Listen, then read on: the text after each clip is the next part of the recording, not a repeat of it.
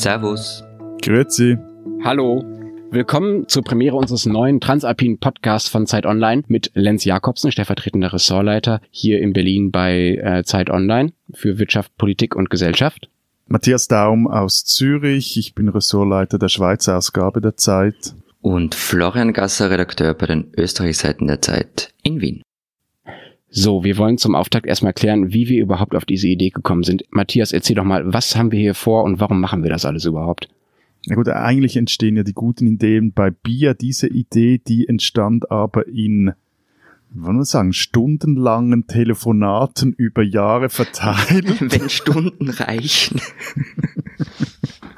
Nein, der Punkt ist, der, der, der liebe Florian aus Wien und ich, wir telefonieren jetzt schon seit etwa fünf Jahren. Stimmt das? Fünf Jahre? Ja, etwa? ungefähr. Erschreckend oft auf alle Fälle. Erschreckend oft, also schon fast jeden Tag. Auf jeden Fall so, dass unsere Partnerinnen jeweils merken, wenn der andere am Telefon ist. Wenn wir das auch mal von zu Hause aus machen. Auf jeden Fall diskutieren wir da nicht nur über irgendwelchen Mist, plaudern nicht nur irgendwelches Zeug, sondern auch viel über Politik, über Politik aus Österreich, der Schweiz und auch aus Deutschland und haben dann uns dann irgendwann gedacht, das könnte ja vielleicht auch noch andere Leute interessieren. Nee, wir sind vor allem draufgekommen, dass wir keine Ahnung voneinander haben, obwohl wir Nachbarländer sind.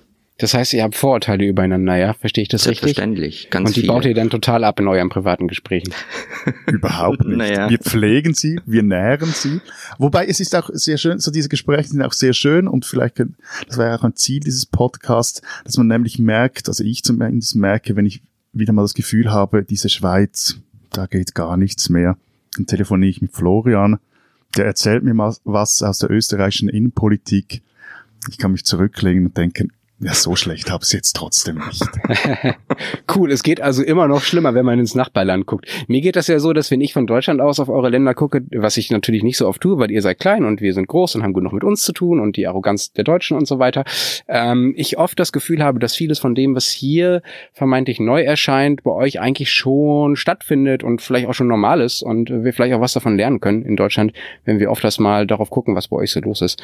Deshalb haben wir uns hier ja auch äh, zu dritt zusammengefunden, um so ein bisschen über äh, darüber zu reden, wie die drei Länder so aufeinander gucken und darüber, was in den drei Ländern so los ist. Wir wollen in der ersten Folge äh, natürlich direkt anfangen mit dem großen Thema diese Woche und zwar mit der GroKo. Und die ist auch gleich der Grund, warum wir in dieser Woche einen Tag später starten, als wir es eigentlich vorhatten. Wir versuchen seit 36 Stunden diesen blöden Podcast aufzunehmen.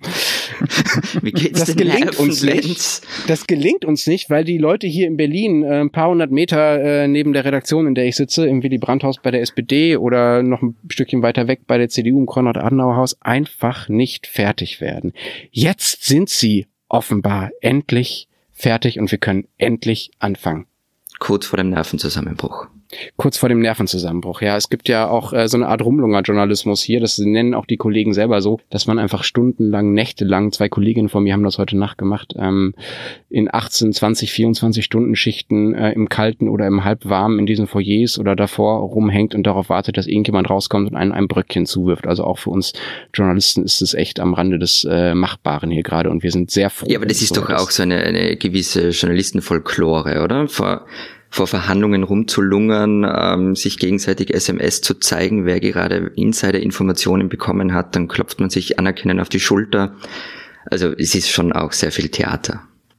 Ja, wir sind ja sehr arm in der Schweiz. Wir kennen das ja gar nicht. Wir kennen ja diese Koalitionsverhandlungen nicht, aber wir haben dafür Bundesratswahlen und das ist äh, das- dasselbe. Das ist immer sehr lustig, wenn man dann mal im Bundeshaus ist, wenn diese Wahlen stattfinden. Das ist so eine Mischung aus Schulreisestimmung, also Klassenfahrtstimmung und äh, aufgekratzt. Alle sind teilweise sogar schon am Morgen früh immer noch oder schon, das ist unklar, etwas angetrunken, Parlamentarier wie Journalisten. Und da äh, liegt so eine Nervosität in der Luft, obwohl, wie zum Beispiel beim letzten Mal, als äh, unser neuer Außenminister jetzt gewählt wurde, Ignazio Cassis, eigentlich von Anfang an klar war, wer gewählt wird, aber es ist, liegt so ein, ein Flirren in der Luft, das auch, äh, und alle stecken sich mit dem an, mit dieser Nervosität. Das ist ja wahrscheinlich ähnlich bei euch in Berlin jetzt. Also. Auf jeden Fall. Das hat auch viel einfach mit Übermüdung zu tun, ja. Es gibt ja diese Studien, die sagen, wenn man ein paar Nächte hintereinander weniger als fünf Stunden schläft, und das tun ja die meisten hier momentan, sowohl auf journalistischer Seite als auch auf politischer Seite, dann ist man ungefähr so drauf, als wenn man ein Promille äh, im Blut hätte, so ja. Und, äh, und da ist man natürlich noch die bisschen, echte Promille dazu, die man getrunken ja, genau. Hat. Ich wollte noch kurz, bevor wir direkt einsteigen in das GroKo-Thema und auch in die Frage, äh, wie viel Deutschland da vielleicht von anderen Ländern lernen kann und ob die GroKo automatisch zu Radikalisierungen führt, wie, wie das zum Beispiel auch in Österreich war. Noch kurz das zweite Thema ankündigen. Wir wollen noch reden über die No-Billag-Initiative in der Schweiz, Matthias. Stimmt's? Genau, und zwar die No-Billag-Initiative, über die wir hier in der Schweiz am 4. März abstimmen. Da geht es um nichts weniger als um die Abschaffung des öffentlichen Rundfunks in der Schweiz. Dazu später dann mehr. Wir haben ja auch in Deutschland und auch in Österreich Debatten darüber, was der öffentliche Rundfunk eigentlich kann und was er soll und wo er politisch steht und wie man mit ihm weitermachen könnte. Darüber reden wir im zweiten Teil der Sendung. Fangen wir an mit der großen Koalition. Florian, Ihr hattet in Österreich zuletzt elf Jahre eine große Koalition und das ist ja, gibt ja auch noch längere Zeiträume davor. Äh, die große Koalition ist bei euch ja eher der Normalfall. Ähm, was hat das mit dem Land gemacht? Naja, die, die zwei Großparteien, ähm, SP und ÖVP, haben sich ja das Land nach dem Zweiten Weltkrieg untereinander aufgeteilt. Also es gab die rote und die schwarze Reichshälfte. Ähm, das ging Ihr habt so auch reich gesagt, ja? Bitte? Ihr habt auch reich gesagt, ja? Natürlich nicht, aber man nennt es die, die rote Reichshälfte. Ähm, das ging so weit, dass wenn man etwa in Wien SPÖ-Mitglied war, dann war die Freizeitgestaltung klar. Am, am, Wochenende geht man ins Vereinslokal tanzen, unter der Woche ins, Verein, ins Sektionslokal Tarok spielen. Ähm, es war Was eine bitte spielen? Karten spielen, Tarok, Gut. Tarockieren. Auch noch nie gehört. Okay, ich, ich, ich äh, bin beruhigt, dass es Lenz auch so geht. Ja, Entschuldigung. Ja. Wir machen mal eine eigene Sendung darüber. Ähm, es, es gab eine, eine Wohnung, ähm, es gab erleichterten Zugang zu Arbeitsplätzen und so weiter, wenn man Mitglied einer Partei war. Ähm, und die Parteien waren auch die längste Zeit über die Jahrzehnte gemeinsam in einer Koalition. Das war bis Ende der 60er so. Dann kam auch eine SPÖ-Alleinregierung in den 70er Jahren aber es galt immer als Normalzustand, dass es eine große Koalition gibt. Und sie steht heute auch noch, so das Wort große Koalition steht für Verkrustung, für Langeweile, für Stillstand, ein bisschen zu Unrecht manchmal. Aber das ist zumindest das Image, das diese Koalition hat. Ähm, Sebastian Kurz hat es auch erkannt und versucht jetzt durch wirklich staccatohaft Themen zu setzen, genau diesen Stillstand oder diesen Anschein von Stillstand zu vermeiden. Na gut, aber konkret Mach, also anders als Frage formuliert, macht er konkret irgendetwas anders? Oder ist das einfach große Show?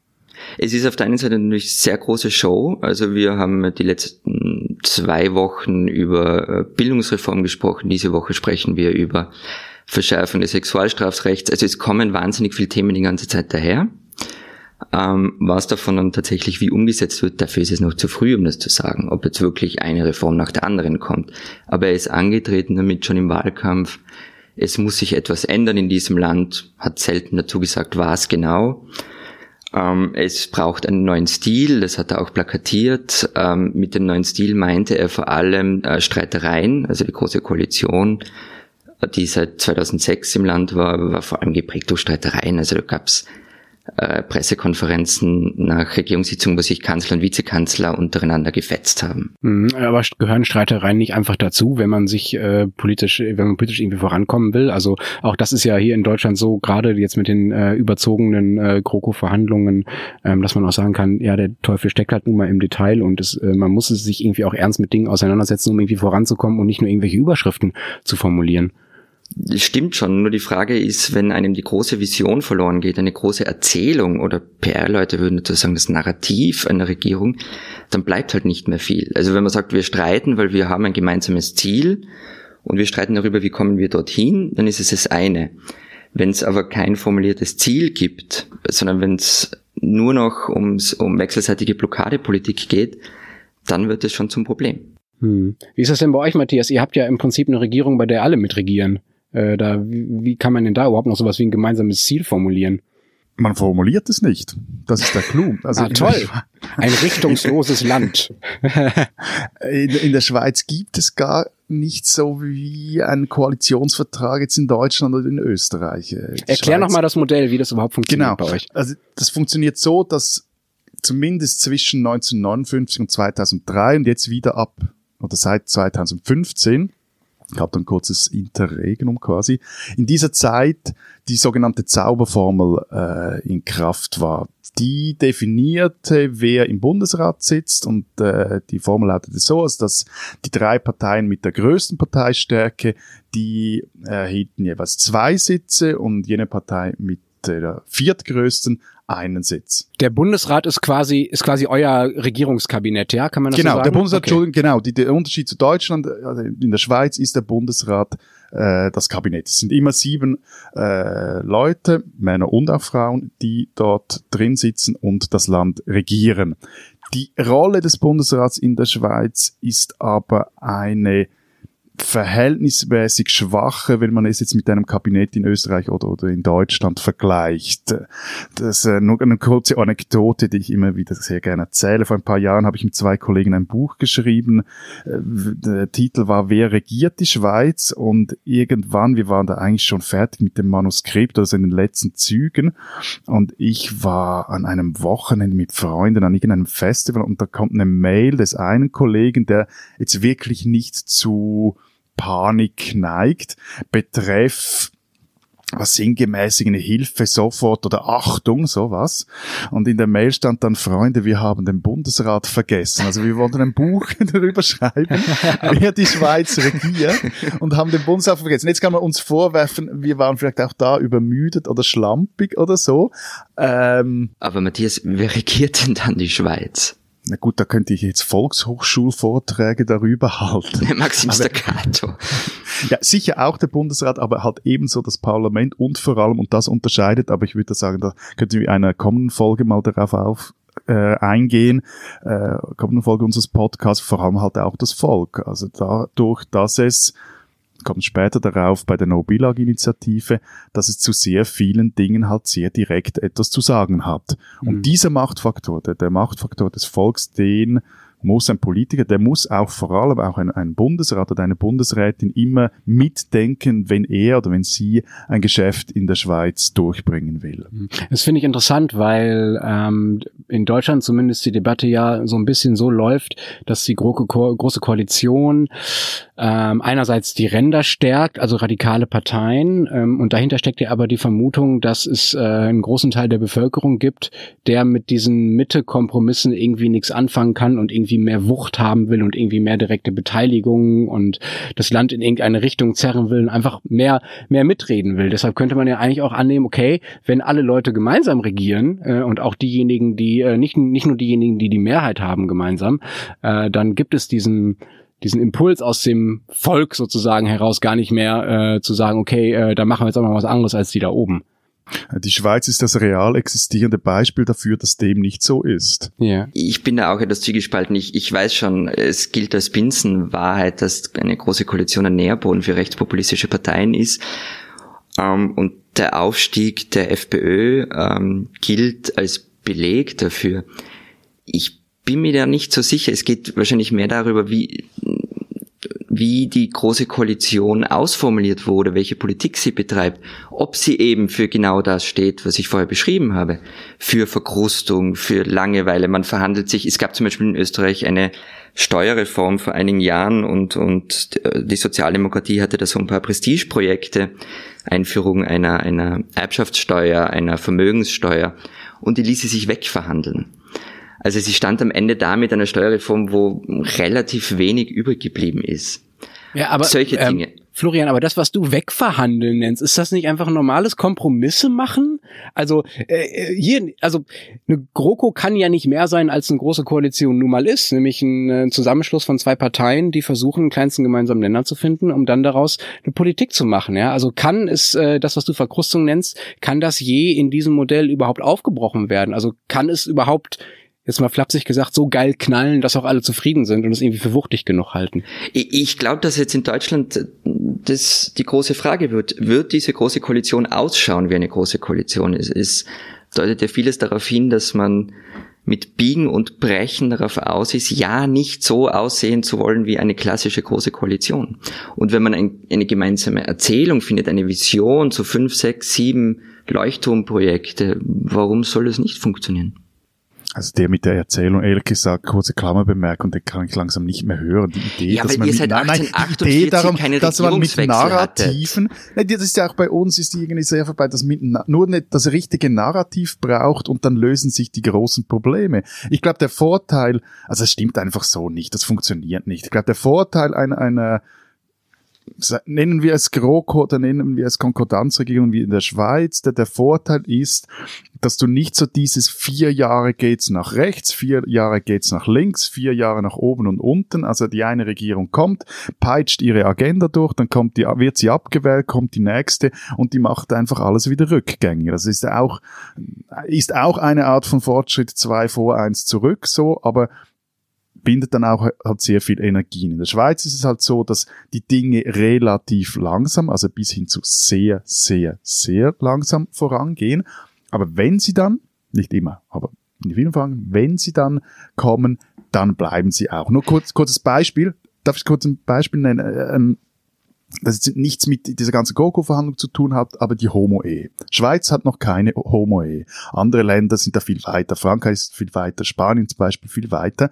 In der Schweiz wird das aber bald dann mal kommen und vor allem wenn es kommt, dann wird es auch keine Märsche von Erzkatholiken geben, wie es das in Paris gab oder in Spanien, wo es zwar äh, okay ist, wenn du als Fußballschiedsrichter, also du, du darfst eben deinen Freund heiraten, auch wenn du Fußballschiedsrichter bist, aber gleichzeitig werden dort Schiedsrichter in der dritten Liga irgendwie angegangen, hören dann aufzupfeifen. Hier hatten wir den Fall eines Schiedsrichters, der in der ersten Liga pfeift, Superliga, also die höchste Liga in der Schweiz.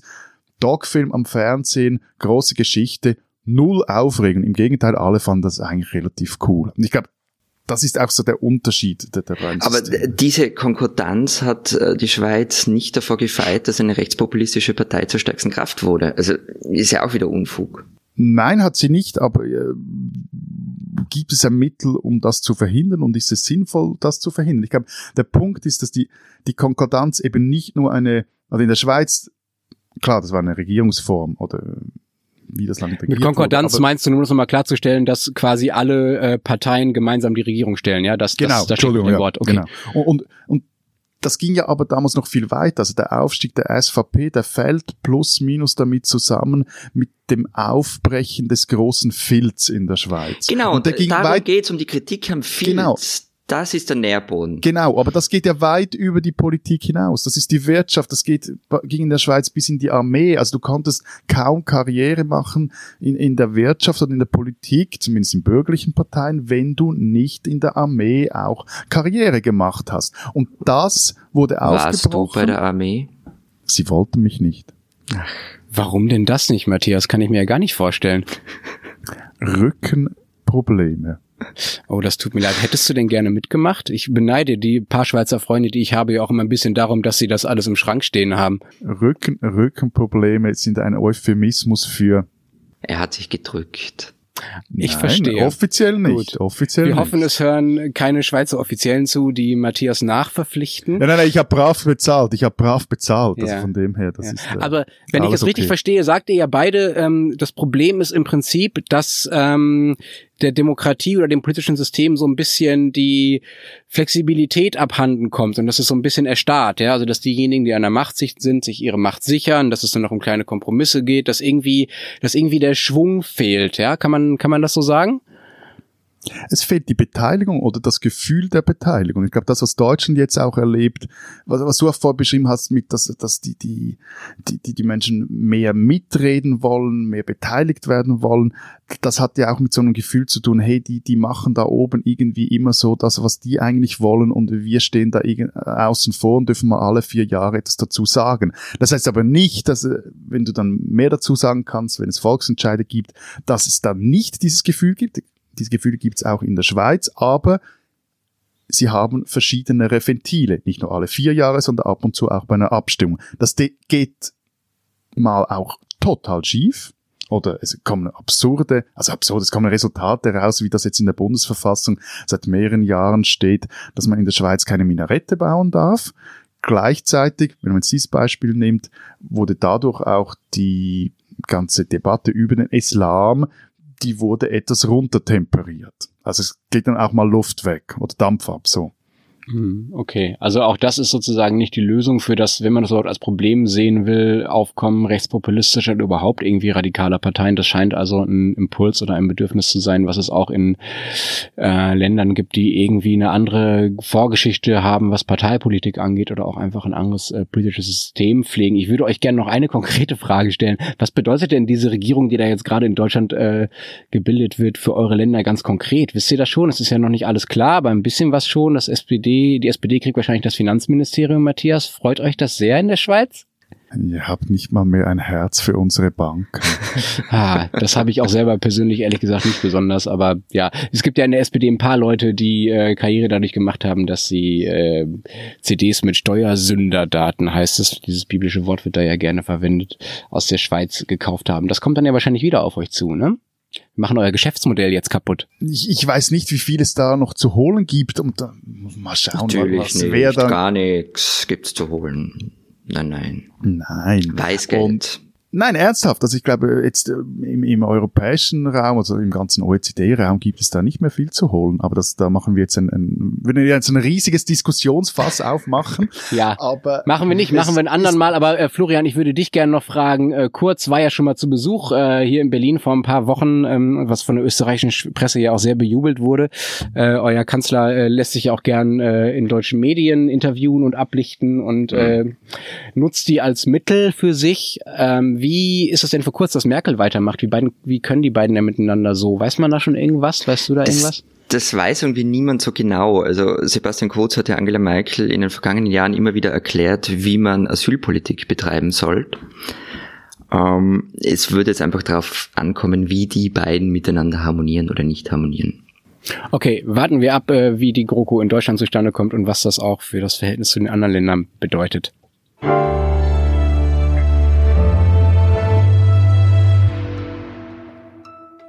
Diese Schweizerin sollten Sie kennen.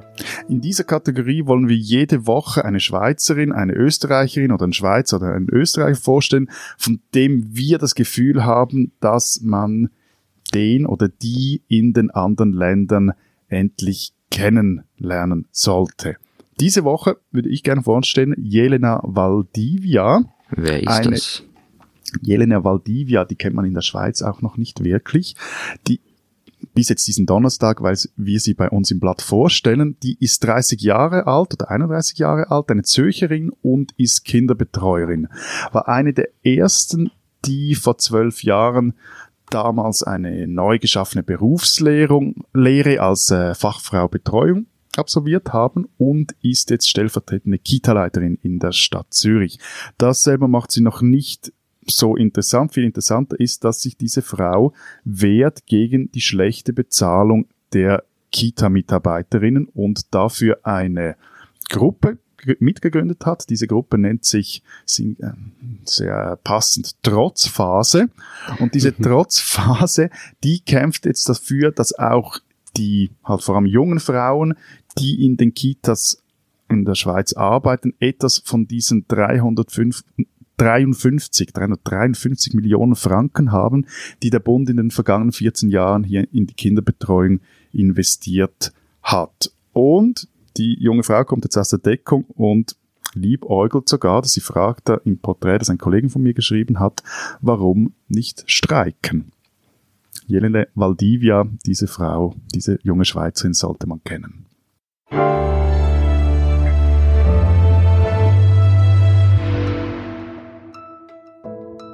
Unser zweites Thema. Matthias, in der Schweiz wird Anfang März, wenn ich es richtig im Kopf habe, über die sogenannte No-Billag-Initiative abgestimmt. Also eine dieser Initiativen, äh, bei der das Volk so direkt mitbestimmen kann, wie wir es gerade beim Thema Große Koalition schon besprochen haben. Erklär doch mal, worum geht's da?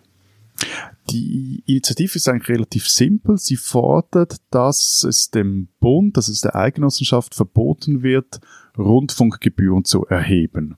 Gleichzeitig wird es auch verboten sein, dass der Bund ähm, Sender subventioniert. Er darf Sender nur noch im Kriegsfall betreiben.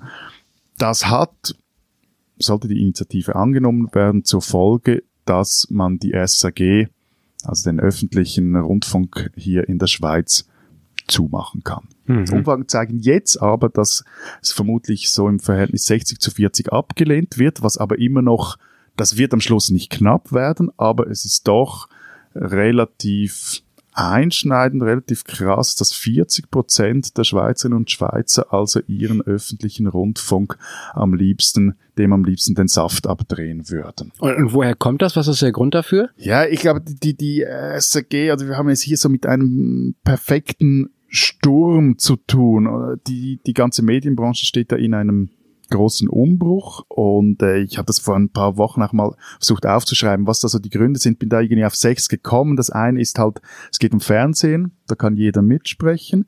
Dann äh, ein zweiter Grund ist, dass äh, das vor allem auch medial sehr besprochen wird, weil Journalisten betroffen sind. Die schreiben halt dann auch sehr gerne über Dinge, die sie selber direkt betreffen. Es geht darum, dass das Internet so diese traditionelle Aufgabenteilung zwischen öffentlichem Radio und Fernsehen und den privaten Verlegern, das ist in der Schweiz relativ stark getrennt, ähm, dass der, die öffentliche Hand sich bei den Zeitungen eigentlich sozusagen nicht engagiert. Es gibt da indirekte Presseförderung, aber sonst nicht viel. Und dass das Internet aber diese Aufgabenteilung überwunden hat. Also beide sind plötzlich im, im selben Sandkasten und haben beide Websites, also die SAG wie die Verleger. Dann kommt noch dazu, dass das Internet, wie halt auch in Deutschland, wie, wie weltweit, das äh, Geschäftsmodell der Verleger zerstört. Aber Moment mal, was haben denn die Verleger damit zu tun? Also man kann doch äh, genauso gut eine Zeitung kaufen und trotzdem noch den öffentlich-rechtlichen Rundfunk gut finden. Man kann auch Websites von Zeitungen besuchen und die können auch Dinge gemeinsam machen. Das ist ja alles kein Grund dafür, weswegen man die öffentlich-rechtlichen Sender gleich komplett abschaffen will. Äh, es gibt äh, so gut wie keinen Grund, äh, lieber Lenz, um die öffentlich-rechtlichen Sender einfach mal so hey Pleb abzuschalten. Was es aber gibt ist, und da finde ich, ist die Debatte dann auch interessant, aber äh, ist auch die Frage halt, was sollen die öffentlichen Sender, oder in Deutschland oder Österreich die öffentlich-rechtlichen Sender, was sollen die dürfen, was sollen die machen und was können Private besser? Weil eben, um kurz noch meine Punkte fertig zu machen, fünfter Punkt wäre dann auch gewesen, dass die äh, SAG halt immer größer wurde, weil die Bevölkerung in der Schweiz wuchs und diese Haushaltsabgaben, die es gibt, diese Bilaggebühren, da gibt es halt auch, wenn die Bevölkerung wächst, gibt es mehr Haushalte, also es gibt immer mehr Geld und das Geld wird irgendwie ausgegeben werden. Und dann, sechstens können wir vielleicht auch noch dazu kommen, das ist, glaube ich, vor allem auch jetzt in Österreich ein Thema, dass es halt auch ähm, politisiert wurde, die ganze Frage. Also das... Nämlich der, S, der, der öffentlich-rechtliche in der Schweiz ist zu links oder zu rechts? Genau, das ist nicht zu links. Also es ist quasi irgendwie so dieses, äh, so diese linksversifften Journalisten, mhm. die da äh, auf äh, unsere Kosten äh, mit unserem Bilaggebührenprogramm machen. Denen Aber wollen wir es mal sind zeigen. die Sender, also ist der öffentlich-rechtliche Rundfunk in der Schweiz, ist der denn links? Weißt das du das überhaupt? Schaust du das, Matthias? Also, Oder schaust also du nur Netflix? nee, nee, nee. ich schaue auch nicht nur Arte. Äh, zur Entspannung, zur Entspannung ein bisschen CNN, es. ja. Ja, weil wenn ich ORF schaue, dann geht's mir wieder, ist wieder dasselbe, was ich zu Beginn gesagt habe. Dann rufst du mich ständig an. Du schaust vor allem dann nie, aber ich schaue dann und finde dann immer wieder, gut, so schlecht haben wir es trotzdem nicht in der Schweiz. Nein, ernsthaft, ähm, sind die Links, es gab Mitarbeiterbefragungen, und da ist halt äh, ja, klassische Klassengesellschaft auch äh, bei diesen Sendern. Das Fußvolk wählt eher links und die Chefs eher rechts. Also, aber im Programm nicht. Also ich, meine, ich habe mehrere Bekannte und auch Freunde, die bei der SAG arbeiten und wie die äh, schon fast mit der Stoppuhr in der Hand jeweils auf Ausgewogenheit bedacht sind, dass die ja alle zu, zu Wort kommen. Wenn über Abstimmungen berichtet wird, dann heißt es so, jetzt, das sind jetzt die Befürworter, die jetzt da zu Wort kommen zu Wort kommen. Morgen sind wir dann an der, der Medienkonferenz der Gegner einer Vorlage und dann können, werden wir darüber berichten. Und, und der, also, absurd ist es ja auch vor allem, weil die Kritik, also diese politisch gefärbte Kritik, die kommt vor allem aus dem SVP-Lager und teilweise noch auf, aus dem rechten FDP-Lager.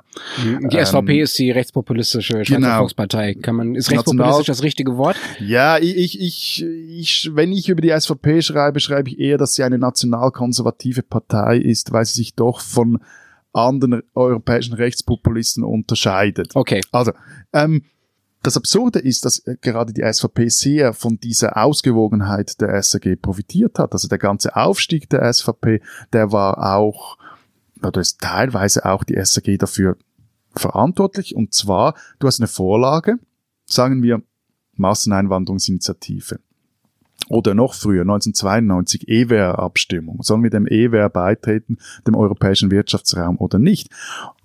Und dann hast du ja dann, also das hat eigentlich, am Schluss war es dann dort eine Mehrheit, eine knappe Mehrheit, aber eine Partei, die damals noch einen sehr viel kleinen Wähleranteil hat, die bekommt eigentlich eine überproportional große Plattform. Von dem ist es also auch etwas absurd, dass man jetzt aus äh, so von rechts und rechts außen versucht, da die, die SAG zu schleifen. Mhm. Florian, äh, auch in Österreich gibt es ja eine, sagen wir mal, eine Debatte um die Rolle des öffentlichen Rundfunks. Die neue Regierung aus ÖVP und der mit Sicherheit rechtspopulistischen FPÖ äh, mag diese Sender ja auch nicht so gerne. Kommt da auf Österreich was ähnliches zu wie auf die Schweiz mit dieser Abstimmung oder wie ist da der Stand? Und wie links ist, sind die österreichischen Sender? Nee, es gab eine schöne Geschichte diese Woche. Ähm, in München war der sogenannte Transitgipfel ähm, da trafen sich der Tiroler Landeshauptmann, der österreichische Infrastrukturminister Norbert Hofer von der FPÖ, ähm, den kennt man vielleicht noch als Präsidentschaftskandidaten, ähm, und der, der deutsche Verkehrsminister und Vertreter der EU-Kommission. So. Die ähm, Zeit im Bild, die wichtigste Nachrichtensendung des Landes, so wie die Tagesschau, macht einen Beitrag darüber. Zwei Minuten oder so. Und äh, es kommt eigentlich niemand zu Wort, außer der deutsche Verkehrsminister. Ähm, und Nordhofer schreibt dann, ich verscheiße euch jetzt nicht. Ein Facebook-Posting, ähm, dass es ein, ein im Grunde eine Schweinerei sei, dass er da nicht vorgekommen sei, dass er als Infrastrukturminister nicht zu Wort gekommen sei. Und er ist natürlich gegen ähm, die Zwangsgebühren, so nennen das Gegner der Rundfunkgebühren in Österreich. Können wir kurz eine Klammer aufmachen? Ich würde kurz mit euch gerne eruieren, ob es eigentlich nicht Zwangsgebühren gibt. Welche Gebühren, die der Staat, welche Gebühren, die der Staat erhebt, sind von Zwang befreit. Natürlich nicht, das ist das ein Kampfbegriff, den verwenden sie schon immer. Und, und naja, Moment, Moment. Also es gibt natürlich Gebühren, die man nur zahlen muss, wenn man etwas Bestimmtes in Anspruch nimmt. Genauso wie es Steuern gibt, die der Staat so einnimmt für etwas, für etwas, was man machen will. Also selbst eine, eine Grunderwerbssteuer zum Beispiel muss man ja nur zahlen, wenn man auch Grund kauft. Genauso könnte man ja sagen, man zahlt nur einen Beitrag für einen Fernsehsender, wenn man auch diesen Fernsehsender guckt. Funktioniert das genau. so? also du musst auch in Österreich die, die GIS, so, so nennt, das heißt Billag auf Österreich, so GEZ auf Österreichisch, muss man bezahlen, wenn man zu Hause ein Empfangsgerät stehen hat. Okay, aber das, dass man das Gerät da stehen hat, heißt ja nicht, dass man es auch wirklich guckt. Darüber gibt es ja in Deutschland sogar Prozesse mittlerweile, ja. Also ob das, äh, ob man gezwungen werden kann dazu, das zu zahlen. Klar. Aber ich glaube, ich stimme euch zu, dass dieser Begriff Zwangsgebühren natürlich was Propagandistisches das hat. Das ist gleich ja? wie, wie Heinz-Christian Strache verwendet mittlerweile den Begriff Systemmedien auch. Also ähm, da geht es natürlich um eine Attacke gegen den öffentlich-rechtlichen Rundfunk. Das ist auch, hat auch schon wieder Tradition. Jedes Mal, wenn Heinz-Christian Strache in der Zeit im Bild 2 ist, es ist eine Nachrichtensendung, die später ist, ähm, attackierte danach die unfaire Fragestellung Aber des Moderators. Wie kann denn Herr Strache von Systemmedien sprechen? Er ist doch jetzt selber das System. Tja. Er regiert doch. Ja. Aber warum funktioniert das denn doch noch, dass diejenigen, die selber an den Anführungszeichen, Schaltstellen der Macht sitzen, so tun können, als säßen sie nicht da, sondern säßen immer noch unten.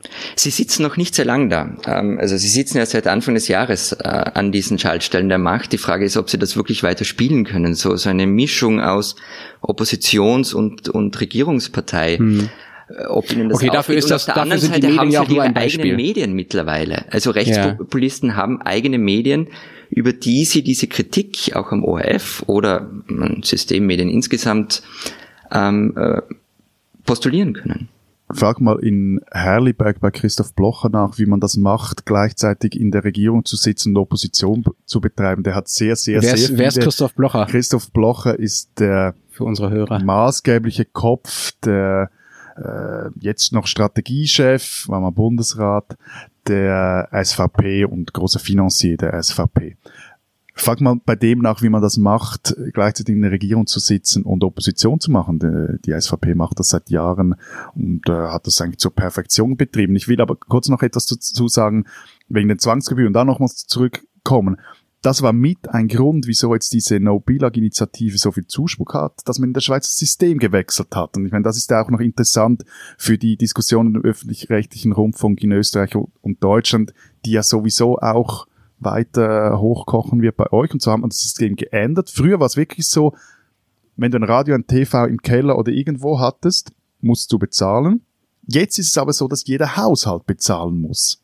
Also, und das war eigentlich, da gab es auch eine Abstimmung, die war extrem knapp, das waren irgendwie dreieinhalbtausend Stimmen Unterschied für ein neues Gesetz, eine neue gesetzliche Grundlage, wo das dann mitunter das eingeführt wurde.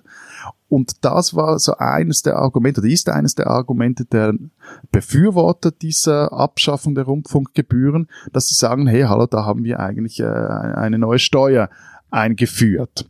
Wie hoch ist sie denn, Matthias? Na, ratet mal. In der Schweiz ist alles extrem teuer, weiß ich nicht, 50 Euro. Im Monat?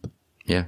451 Franken im Jahr wird jetzt aber auf 365 Franken gesenkt. Ah, ein Franke pro Tag sozusagen. Das ist Hey, ja catchy. Der, der, der, Lenz, der Lenz hat die Strategie unserer Medienministerin durchschaut. Ja, und ich war in der Grundschule Meister im Eckenrechnen, falls ihr das Ja, kennt. ja. Ich kann sowas einfach total gut im Kopf rechnen. 365 durch 365.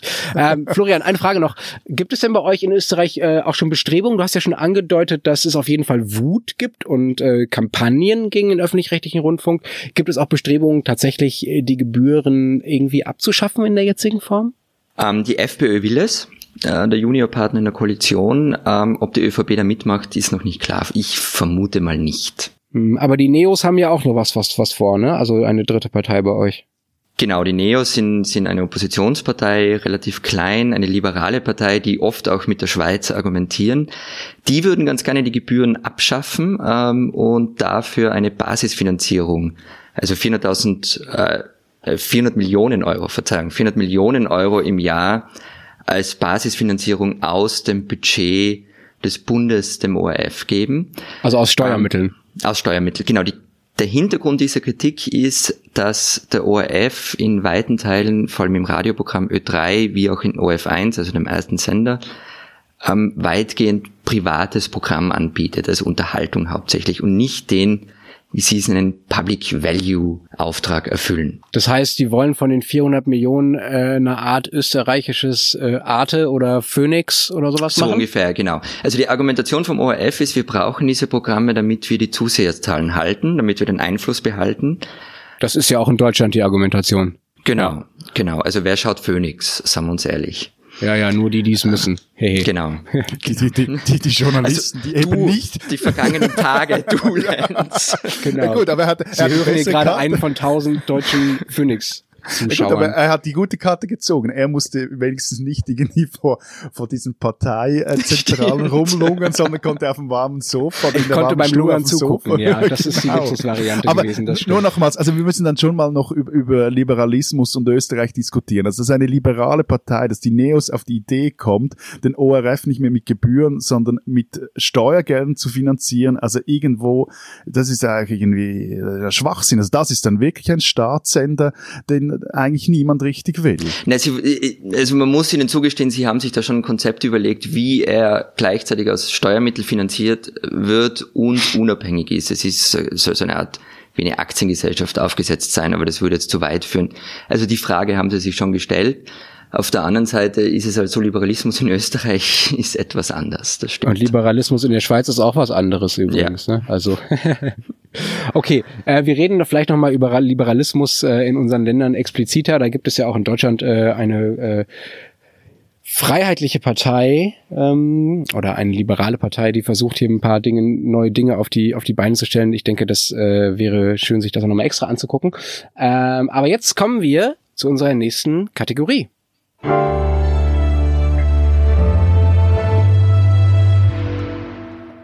Die spinnen, die Österreicher. In dieser Kategorie wollen wir jede Woche unser Entsetzen über die Nachbarn zum Ausdruck bringen. Mal spinnen die Österreicher, mal die Schweizer, mal auch, Lenz, du wirst davor nicht verschont, auch die Deutschen. Oh Diese ja. Woche spinnen aber die Österreicher und zwar, lieber Florian, Okay. wie? Wie muss ich mir das eigentlich erklären, dass bei euch in der Regierung oder in, in den Ministerien oder in den angehängten äh, Funktionen Typen sitzen, die allen Ernstes sich Burschenschafter nennen, die also Lieder singen oder deren Kollegen oder in diesem Umfeld Lieder gesungen werden, in denen der Holocaust nicht nur geleugnet, sondern fast schon gefeiert wird, die irgendein Fäbel haben für, für also ein, ein Großdeutschland, zu dem Österreich gehört. Ich äh, kann nur noch mit dem Kopf schütten. Was soll sie denn machen, die FPÖ? Äh, sie braucht gut ausgebildete Leute und das sind die Burschenschafter in ihren Reihen.